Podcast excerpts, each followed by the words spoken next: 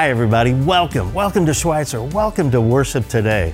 It is really good to be with you. Thanks for joining us on this day that God has given us. This is the day the Lord has provided to us. Let's rejoice and be glad in it. I'm Jim, and I serve as a pastor and our host for our experience today. If you're a guest with us, special thanks. We really appreciate you being here. We have a gift for you. Check in with us, and we'll send you a Starbucks digital gift card right out to you. Enjoy some brew on us. Today, we're excited, really looking forward to week 3. We're continuing the series, The Spirit-Filled Life, as we're exploring the scripture together and really looking at how life with and in the Spirit, life with God, is both a beautiful and good life through all of our challenges, and yet it is a very practical life. And so Pastor Spencer will lead us through the scripture, and again, giving us really everyday practical ways to apply the scripture into our lives. So we look forward to this. God has a message for us all. And if you'd like to go deeper into the sermon, we have a link, Schweitzer.church/next, and we have sermon discussion questions and so much more there. So check that out. You'll be glad you did.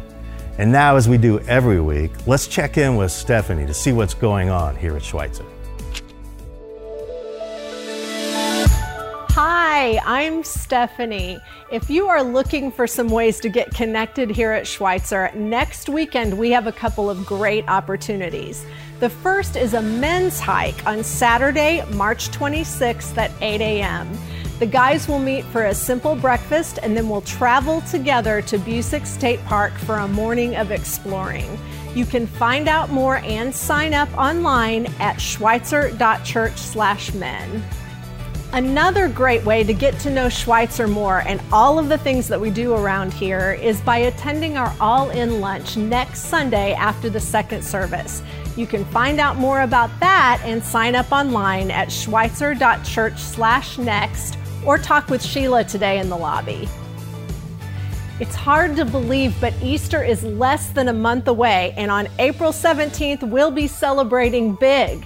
We'll have 2 services here on campus, one at 9 a.m., which will be a traditional service, and modern worship at 11 a.m.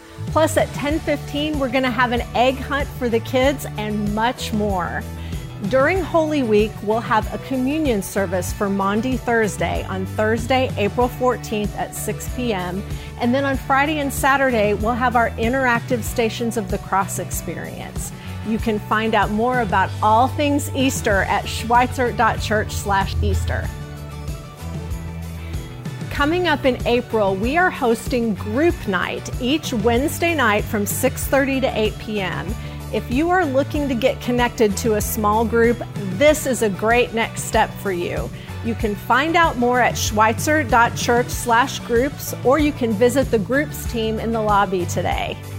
Also, at the end of April, our Schweitzer creative team will be participating in Sato 48, a 48-hour film festival that we've participated in for many years. If you are someone who enjoys movies, music, art, acting, or just generally being creative in any way, we would love to have you be a part of our team this year. We'll have an informational meeting on Thursday, March 31st at 6 p.m. If you have any questions, you can contact Jen Brown, and you can find out more at Schweitzer.church/Sato. Whew, that was a lot of stuff. We are so glad that you are here this morning. Let's continue with worship. Thanks so much, Stephanie. You're the best. We so appreciate you. If you're worshiping with us live today, we invite you to engage. There's a chat feature on your screen. Go ahead and access that, and then tell us what you're thinking today. Say hello to your friends. We'd really love to hear from you, so chat away. Also, if you'd like to receive prayer, we have a prayer button on your screen. We have people available to pray with you, so please, if you'd like to receive prayer, it would be our privilege to pray with you. And now, on this day that God has given us, this is our opportunity to worship God, to enjoy God, to give our whole selves to God, to enjoy each other, and so let's celebrate the gift of worship. Let's celebrate.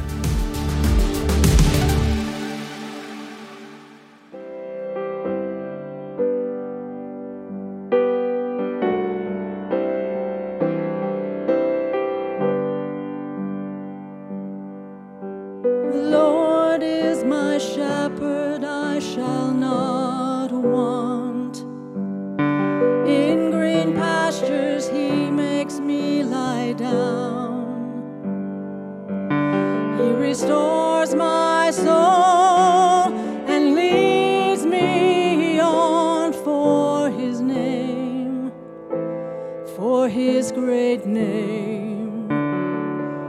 Surely goodness, surely mercy, right beside me all my days, and I will dwell in your house forever, and bless your holy name. You prepare a table right before me, in the presence of my enemies.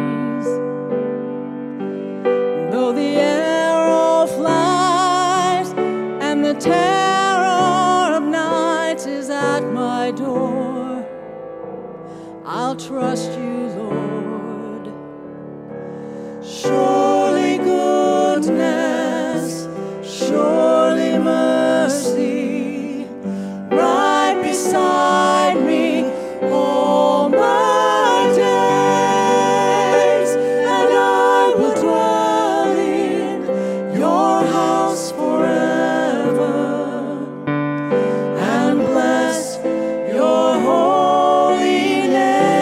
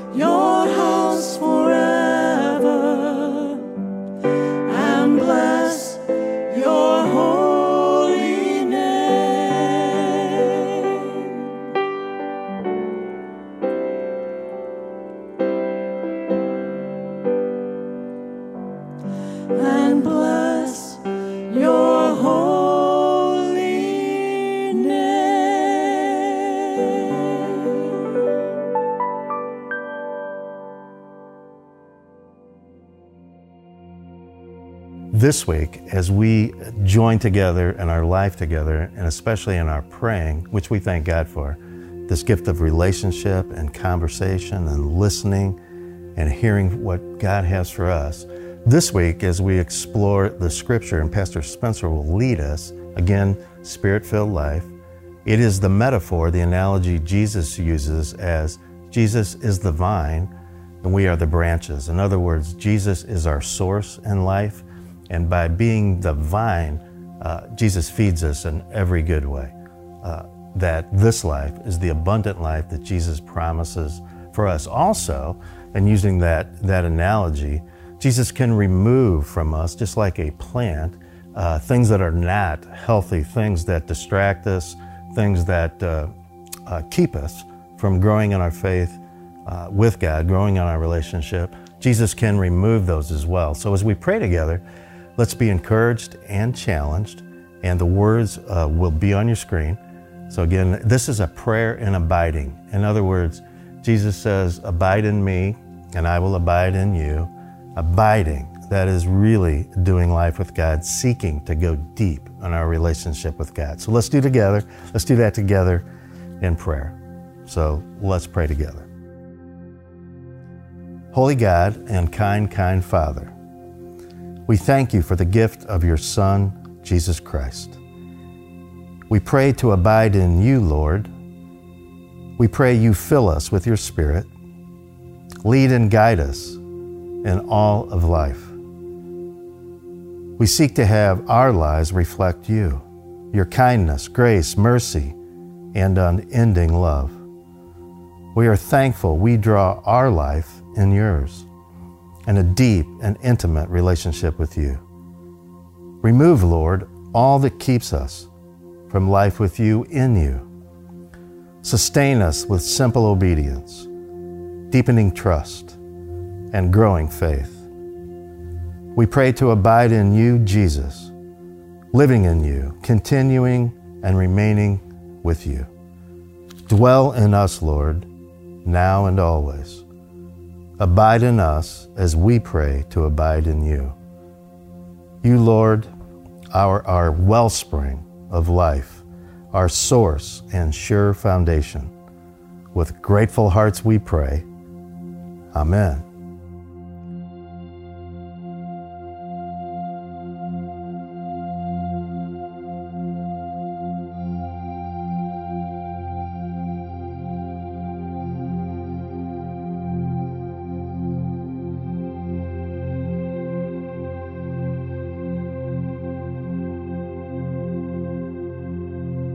Thank you, Lord, for inviting us into your life, that you are willing to be our source in everything, to sustain us through all that this life gives us and throws at us. Lord, you are ever present. You are an ever present help in all times. And Lord, we open ourselves to you. We confess sometimes we shut ourselves off. We do neglect, and we just lose our way. But today we really seek and really open ourselves again to your invitation to do life with you. God, you are so good. We love you and we praise you. And now we pray the prayer you taught us, and we say it with great humility, knowing who we are and who you are, Lord, but also with confidence because we trust you. So help us in this prayer again.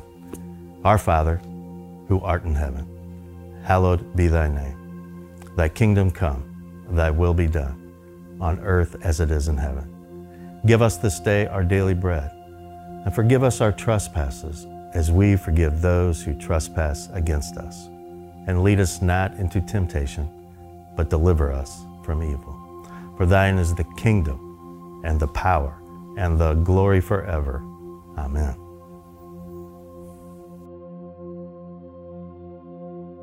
As we come to this time of offering, we thank God for God's generosity. God is generosity. That is God's character, and God gives and gives and gives, provides for us in so many ways, tangibly and intangibly.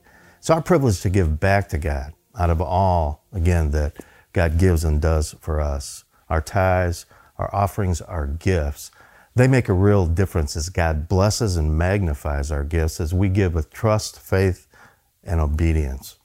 And so your gifts here at the church, here at the Schweitzer campus and in our community, they impact so many lives, so many generations. Today, we're really excited to tell you about what's going on in the kids ministry and all the really good work and excitement. The kids, so many kids, and the ministry is just really blowing up, and so we're so excited about it. And so right now, we're going to hear from Stephanie, our director of kids ministry. Let's watch. Hey everyone, I'm Stephanie Taylor, the director of kids ministry here at Schweitzer, and I'm here to tell you what's been going on with kids worship on Sunday mornings. Recently, we have seen a large number of families returning to church for in-person services. This means that we are also seeing a huge increase in the number of kids attending kids worship. These numbers have more than doubled since this time last year. And while we love to see that kind of growth, unfortunately, we've also had to turn some families away. That's because we don't have enough adult volunteers. Kids ministry is such an amazing and rewarding area to serve. If you have a heart for children and a desire to pour into the next generation, I invite you to consider helping us out, even if it's just once a month. And parents, you know who you are. This is a great opportunity for you to come alongside your child in their faith journey and see them make those connections between Scripture and everyday life.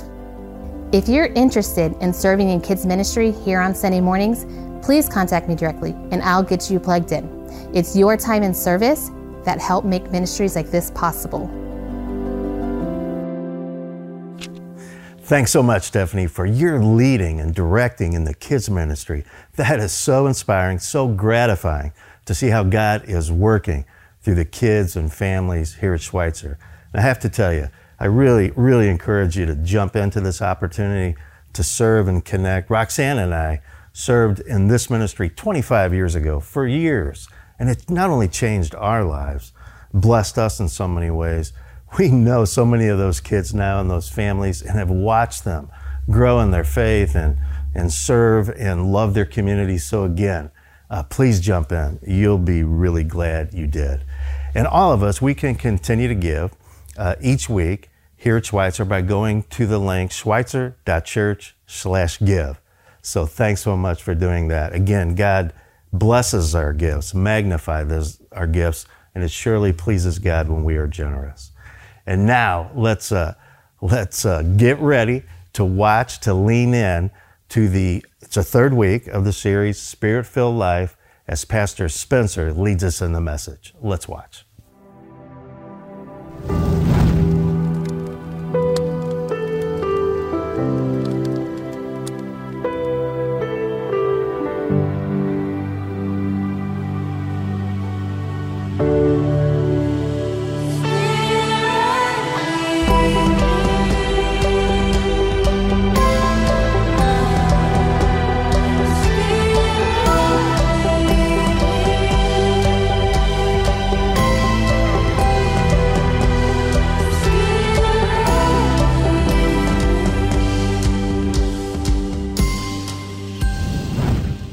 Friends, welcome today. My name is Spencer. I'm so glad that you've joined us today. This is part 3 of our series called The Spirit-Filled Life, where we're spending 6 weeks exploring the promise of the Holy Spirit. And our goal in this series is to be really practical. I want to give us some tools to use that we can live in the power, the presence, the promise of the Holy Spirit, because this isn't just about what we know about the Holy Spirit. It's about how we live. That's what we call the Spirit-Filled Life. It's about how we live in this promise of what it is the Lord has for us in the Holy Spirit. So as we go through this series, we're being guided by a teaching from Jesus. It's John chapter 14, 15, 16, and 17, 4 chapters. And we're reading through every word of these. So line by line, just going through every word as we learn from Jesus. And Jesus is teaching at length here, really about the Holy Spirit. This teaching, it comes right on the heels of the Last Supper and right before Jesus' arrest, his crucifixion, his resurrection. So you can imagine the scene. This is right after the Last Supper, right after the bread and the wine and the foot washing and those things that happened at the Last Supper. You can imagine them sitting around the table, and Jesus starts to talk about what's going to happen next. And as he does so, he talks about and teaches about the promise of the Holy Spirit. And so we're going to pick up right where we left off last week. We're only going to go through 8 verses, John 15, verses 1-8, but these are so rich and so full as we go through this teaching today. So let's pick up right where we left off, John 15, verse 1. Jesus says, "I am the true vine, and my Father is the gardener. He cuts off every branch in me that bears no fruit, while every branch that does bear fruit, he prunes so that it will be even more fruitful." And of course, Jesus is talking about us, that we are the branch and he is the vine and the Father's cultivating us to bear fruit. I love this. We keep going here. Verse 3, "You are already clean because of the word I have spoken to you. Remain in me as I also remain in you. No branch can bear fruit by itself. It must remain in the vine. Neither can you bear fruit unless you remain in me. I am the vine, you are the branches. If you remain in me and I in you, you will bear much fruit. And apart from me, you can do nothing. And if you do not remain in me, you are like a branch that is thrown away and withers. Such branches are picked up, thrown into the fire, and burned. If you remain in me and my words remain in you, ask whatever you wish and it will be done for you. And this is to my Father's glory, that you bear much fruit, showing yourselves to be my disciples." Now, I know you're smart people, and as you heard this today, we read through John chapter 15, you might have thought to yourself, you know, this is a series about the Holy Spirit, and not one time in these 8 verses did we read anything about the Holy Spirit. And so you might be thinking to yourself, this preacher's trying to pull a fast one. He said we're talking about one thing, and now we're talking about something else, except that the underlying assumption here from John 15, 1-8 is about the Holy Spirit. You don't read those 2 words explicitly like Holy Spirit, but the underlying assumption is all about the Holy Spirit. I mean, think about this. 8 times in these 8 verses, Jesus used a word, very specifically used a word just repetitively, used over and over and over again, 8 times. I don't know if you caught it or not, but it was the word remain.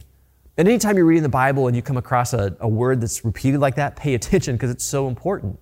He's this word, remain in me and I'll remain in you. Just said it over and over and over again. And different translations of the Bible will use different words here. Some translations of the Bible won't use the word remain, but will say instead maybe live or dwell or maybe abide. And personally, I think those words are actually more helpful than the word remain because I don't know about you, but when I hear the word remain, I get the sense of like maybe like perseverance or like stick to it or don't give up. That's kind of what remain means to me. And certainly I think Jesus is talking about that, but I think he's also talking about more than that. I think he's talking about the relationship that we have with him, that we are a branch as he is the vine, that we receive from him, that we live in him, that we make our home in him, that we dwell in him. And so I think he's talking about more than just, you know, don't give up. I think he's talking about how we live in him, this relationship that we have in him, this his presence fills our life as we're called to live in him, which is so, so helpful because so many of us miss this.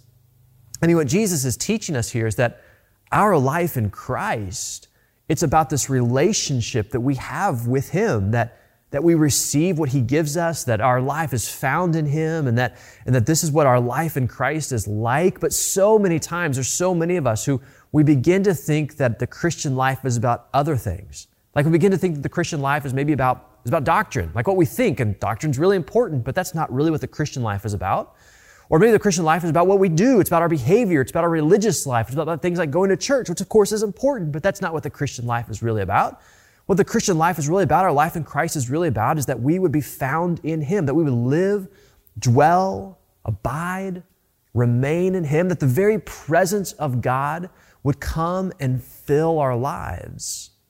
Now, when I say that phrase, the presence of God, I don't mean that in a general sense. Like, you know how God is everywhere. In the Psalms, we read this line that, where can I flee from your presence, right? Because God is everywhere. When I say the presence of God, I'm thinking about those times in the Bible where you see the very specific presence of God in these powerful ways, like maybe in the temple where the curtain of the temple is torn in two when Jesus is crucified, when he dies for us, that the presence of God is available to everybody. Or maybe I think about Moses on Mount Sinai when he meets face to face with God and God gives him the law. Or I think about the vision that Isaiah has when he sees the throne room of God and like this is the presence of God in a whole different category, and yet this is what's available to us as we live, dwell, abide, remain in Christ. This is what's for us. And of course, this is what we see in the Bible too. This is the biblical teaching. I think about places like 1 Corinthians 6, which teach this.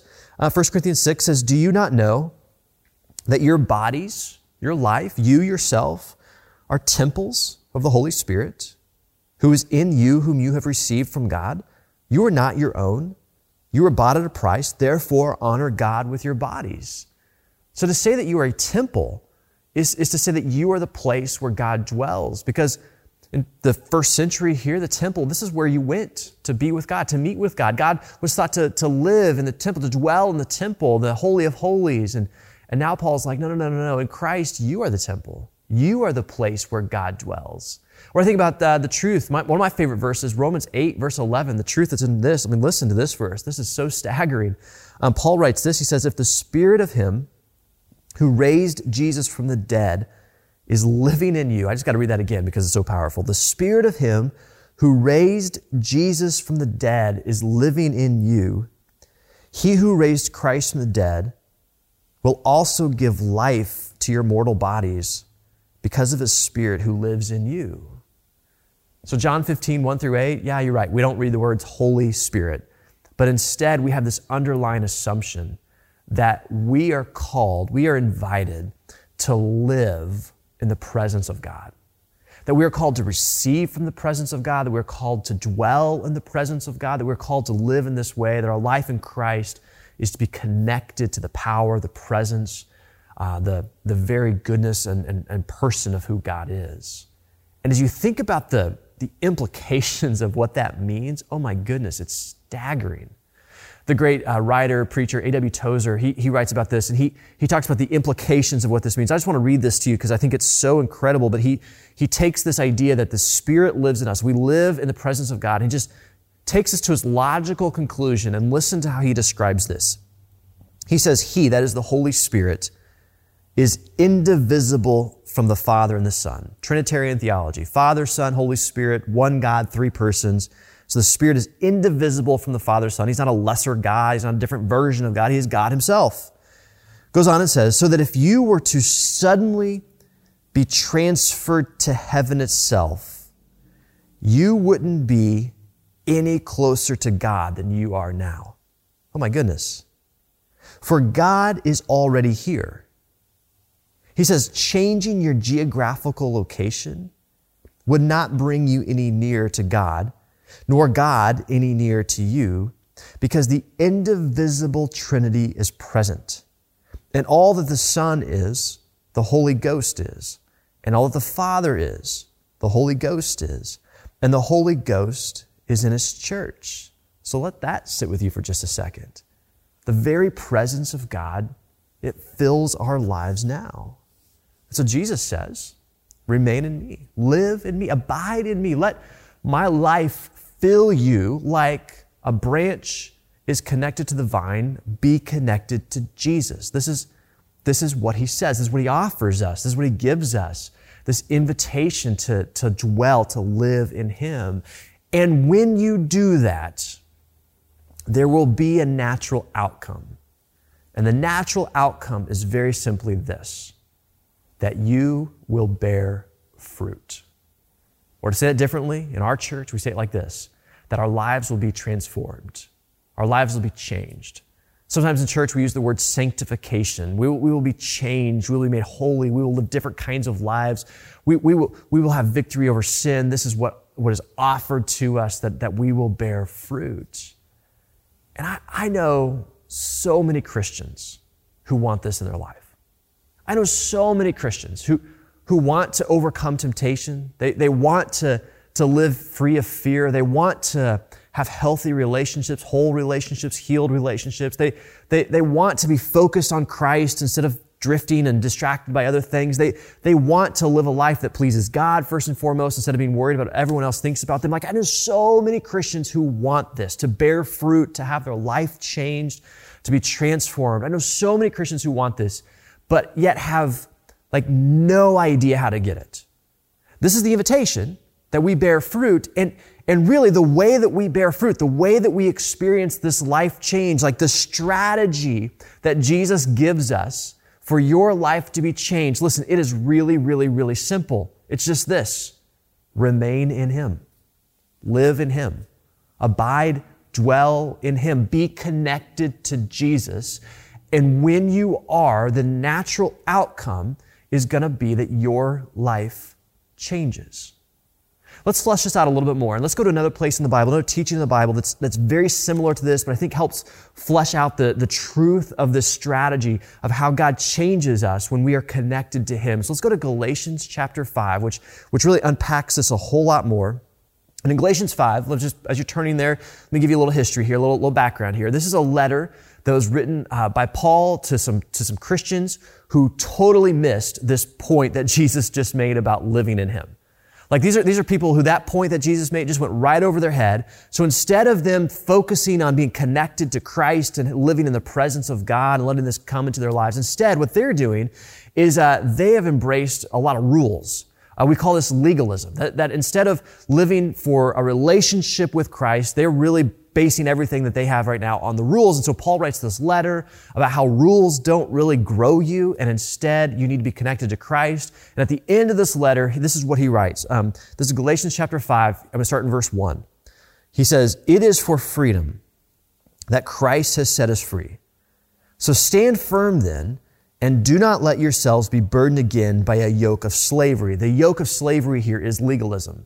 It is the turning towards rules in order to try to grow in your life. And so if you live with legalism as the strategy for your Christian growth, Paul says that's a yoke of slavery. He goes on here, verse 2. He says, mark my words.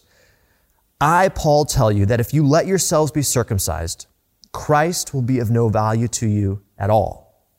And again, I declare to every man who lets himself be circumcised that he is obligated to obey the whole law. And you who are trying to be justified by the law, you have been, listen to this, alienated from Christ. You have fallen away from grace. For through the Spirit, we eagerly await by faith the righteousness for which we hope. For in Christ Jesus, neither circumcision nor uncircumcision has any value. The only thing that counts is faith expressing itself through love. Now, Paul starts this out, and he talks about a very specific concern that they have. And he uses some harsh language here. I mean, he talks about being alienated from Christ. He talks about being a yoke of slavery. He talks about Christ being of no value to you when you embrace this legalism. And for these Christians, this legalism was very specific. It was an Old Testament law about circumcision. But legalism comes in all kinds of shapes and forms, and I'm sure that you've seen it, and I've seen it too. We've all kind of lived in different forms of legalism where rules become the most important thing in our faith. And certainly we've all lived this, and I'm sure we could pass the microphone around on a Sunday morning and tell different stories of legalism that have nothing to do with circumcision, but just different ways that, you know, we've experienced this and seen it and lived through it. And it's a common struggle, legalism, where we start to put the rules above anything else, and that becomes our guidelines. In fact, in some ways, I think legalism is maybe a natural gravity that just about every Christian is going to struggle with at some point in their life. Like there's a natural gravity, I think, that all of us have where we're drawn towards legalism in some ways. And I think maybe we're drawn towards it because in some ways legalism is really attractive because it's easy to understand. I mean, this is what we see in the world all the time. I mean, if you want to get ahead in life, what do? You work harder. That's what you do. And this is a message that you have heard from the day you were born. If you want to get ahead in life, work harder. Work harder at school, work harder at work, work harder in relationships, work harder. That's how you get ahead in life. And so legalism, this kind of mentality sometimes gets adopted to Christians where we start to just think to ourselves, we just need to work harder. And this is what we're going to end up with. This is what's going to grow us.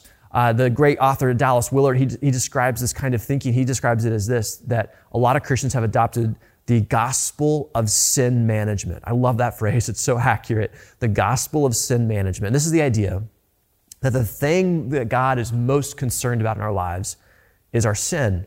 The thing he's most concerned about in our lives are the bad things that we do. And so the point of the gospel, therefore, is to help us sin less.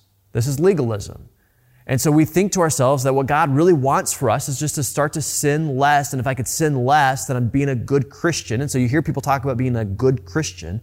Well, usually when people talk about being a good Christian, they're talking about, you know, outward behaviors that take place that we struggle with and we try to overcome. And good Christians, therefore, you know, don't do certain things and they do other things. They don't listen to certain music. They don't say certain words, whatever it might be. Legalism comes in all kinds of shapes and forms, but this is the thinking that starts to invade our thoughts. And we're kind of drawn there because sometimes legalism is just it's a natural way to think that we just work harder in life than we're going to end up growing in our faith. And Paul would say that when you apply that kind of work harder mentality to your faith, then you are now alienated from Christ because that doesn't work. Legalism is not the gospel. The gospel is not rules. The gospel is not what do we have to do in order to grow. That is not the gospel. In fact, I'd say there's at least, and there's probably more than this, but at least three main problems with legalism. One main problem with legalism is that legalism is all about us. So when you make your faith all about rules and what it is that you have to do, you always end up making it about yourself. But the gospel is not about us. The gospel is not about you. The gospel is about Jesus. And it's about what Jesus has done once and for all, not what have you done in order to be blessed by God or earn God's favor or to be a good Christian. It's all about what Jesus has done once and for all. That's one problem with legalism. Another problem with legalism is that legalism is the exact opposite of grace. Right? Grace is that there's this free gift that is offered to you. and is offered to you because no other reason that God just simply loves you. So he gave you his only son. And the thing is that as you grow in Christ and grow as a Christian, you never outgrow grace. There's never a point in your life where you are beyond grace because you've outgrown this. No. Every step of the Christian journey is an act of grace, God's grace given to us. And the third problem with legalism is that legalism can't actually change your life. It focuses on the outward behaviors, but that's not where sin really resides. Sin resides deeply within us. It shows up in our outward behaviors, but it really originates in our hearts. This is why Jesus, when he talks about sin, he talks about the heart. He talks about adultery. He talks about lust. He talks about murder. He talks about anger. He talks about the heart, because this is where sin actually comes from. And legalism is all about the outward behavior and trying to create rules that modify the outward behavior, and therefore it can't actually change your life because it's not addressing the root cause. But there's an alternative. Let's go back to Galatians 5, and we'll see the alternative here. Galatians 5, this is verse 13. Paul says this. He says, "You, my brothers and sisters, were called to be free." Right? Not yoked in slavery to legalism, but called to be free. "But do not use your freedom to indulge the flesh. Rather, serve one another humbly in love. For the entire law is fulfilled in keeping this one command: love your neighbor as yourself. If you bite and devour each other, watch out, or you will be devoured by each other. So I say," listen to this next phrase here, "walk by the Spirit, and you will not gratify the desires of the flesh. For the flesh desires what is contrary to the Spirit, and the Spirit," that is the Holy Spirit, "what is contrary to the flesh.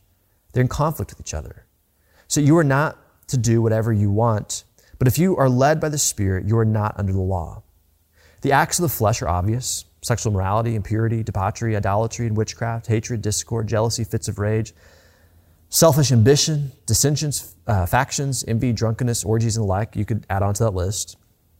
"And I warn you, as I did before, that those who live like this will not inherit the kingdom of God." And then comes verse 22, so important. Verse 22, it says, "But the fruit of the Spirit is love, joy, peace, forbearance." I learned that as patience. "Kindness, goodness, faithfulness, gentleness, and self-control. And against such things there is no law." In other words, against such things there is no law, because there is no law, there is no rule that can create love, that can create joy, that can create peace or patience or kindness. Rules modify the outward life, but what happens through the Holy Spirit is that the inner life is changed, so that on the inside, we become more loving. On the inside, we grow in peace and patience and kindness and goodness. On the inside, this transformation starts to take place. So, how does your life change? How do you experience transformation? How do you get victory over sin? How do you live a life that honors and glorifies God? Really, really simple. You develop a relationship with the Holy Spirit. As Jesus says, you remain in him. John 15:5 says it like this: "I am the vine, you are the branches. If you remain in me and I in you, you will bear much fruit. And apart from me, you can do nothing." If you remain in Jesus, you will bear fruit. Your life will change. When you are connected to Jesus, your life will change. And it's not going to be just on the outside that changes, but on the inside you change. That you'll develop love on the inside for those who you disagree with and those who upset you and those you don't like. You'll actually start to love them. You'll have patience when life isn't moving fast enough. You'll have joy when life is difficult. This will be things that reside on the inside, because you have been connected to the Lord. And as you're connected to the Lord, as you develop that relationship with him, the natural outcome is that you bear fruit. And that's the natural outcome because you are starting to reflect the one that you have bound your life to. C.S. Lewis describes this outcome like this. I love this quote. He says, "If you want to get warm, you must stand near the fire. If you want to be wet, you must get into the water. If you want joy, power, peace, eternal life, you must get close to or even into the thing that has them." If you want your life to change, here it is, really, really simple: spend time with the Lord. If you want your life to change, be connected to Christ. If you want your life to change, make the relationship with the Lord the top priority of your life, because the natural outcome will be that your life changes.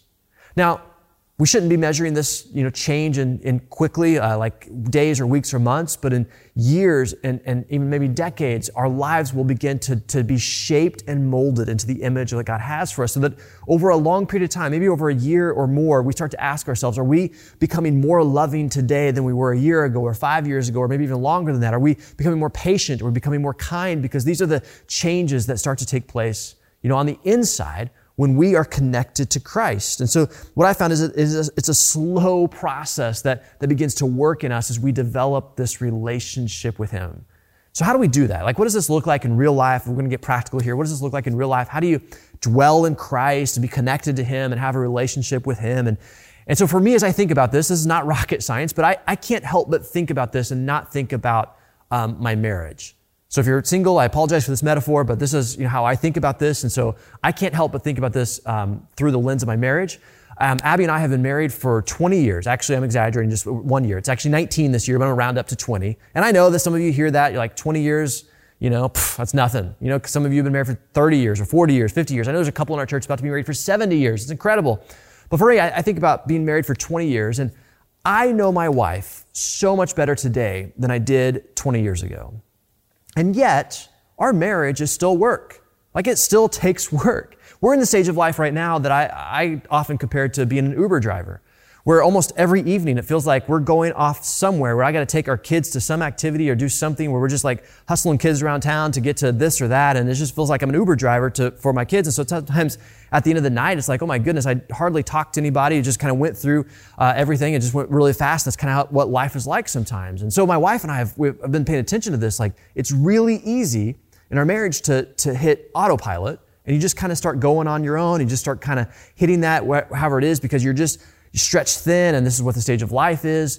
And what we've learned is that as you get on autopilot, oh my goodness, so many things struggle in so many other places in your life when that relationship is neglected. So what we've discovered, what I've discovered, is that our marriage does best when we really pay attention to and work towards, one specific thing, and that is to be connected with each other. I mean, if we can work on connecting with one another, there's so many outcomes of that are healthier. I mean, we have a healthy relationship because our trust level goes up, our forgiveness becomes easier, we communicate better, our trust levels go up, we stop keeping score, you know what I mean by that, where it's like, how many times have I unloaded the dishwasher versus you, and we start to keep score about who's done what, and like all of those things kind of go by the wayside when we start to really focus in on connecting with one another. Like, our marriage, it takes work, but when we work on that, there is this natural outcome of health. And I can't help but think about this in terms of our relationship with the Lord. Listen, our relationship with the Lord takes work. It does. But the work is not legalism. The work is not rule keeping. The work is to connect with Him. The work is to remain in Him. The work is to be focused on Him. And when that happens, He changes our lives from the inside out. He changes our hearts, our ambitions, our thoughts, our desires.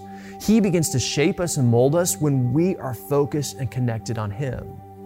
And so today, as we think through this promise that Jesus gives, this strategy that He gives for growth and how our lives are transformed, let's take stock. And let me ask you a really simple question. How is your relationship with the Lord these days?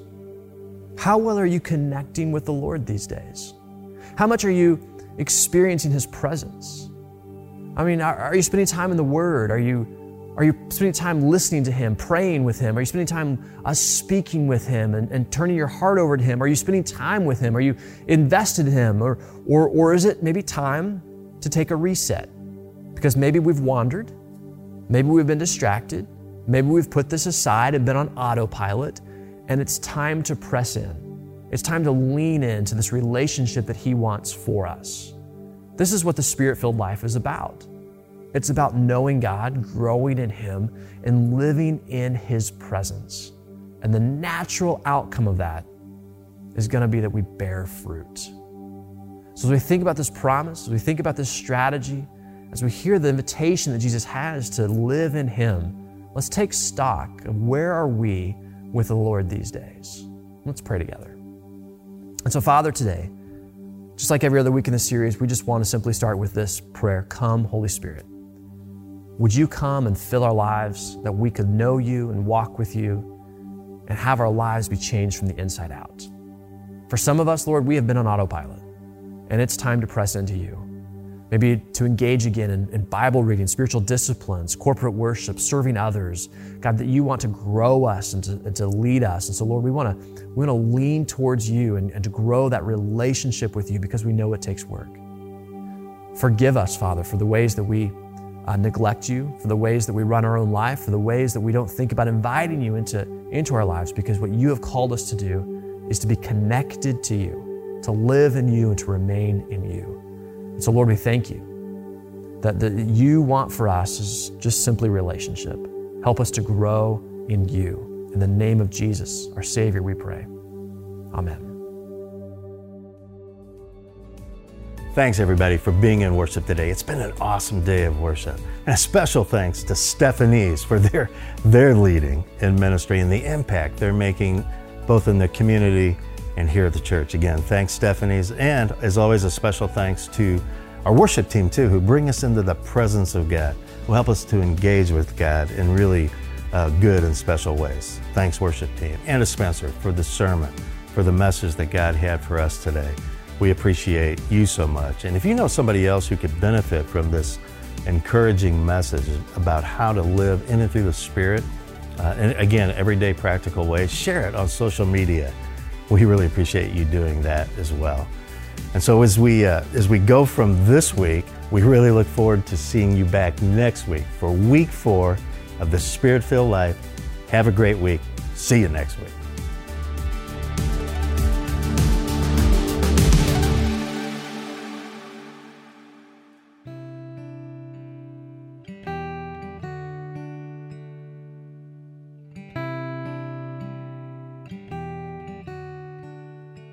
There is no fear, 'cause I believe. There is no doubt, 'cause I have seen your faithfulness, my fortress, over and over. I have a hope found in your name. I have a strength found in your grace, your faithfulness, my fortress, over and over. Make way through the waters, walk me through the fire, do what you are famous for. What you are famous for, shut the mouths of lions, bring dry bones to life, and do what you are famous for. What you are famous for, I believe in you. God, I believe in you. Release your love inside of me, release your power for all to see. Spirit, come and fall on us over and over. Oh, make way through the waters, walk me through the fire, do what you are famous for. What you are famous for, shut the mouths of lions, bring dry bones to life, and do what you are famous for. What you are famous for, God of exceedingly, God of abundantly, more than we ask or think. Lord, you will never fail. Your name is powerful, your word's unstoppable. All things are possible in you. God of exceedingly, God of abundantly, more than we ask or think. Lord, you will never fail. Your name is powerful, your word's unstoppable. All things are possible in you. Make way through the waters, walk me through the fire, do what you are.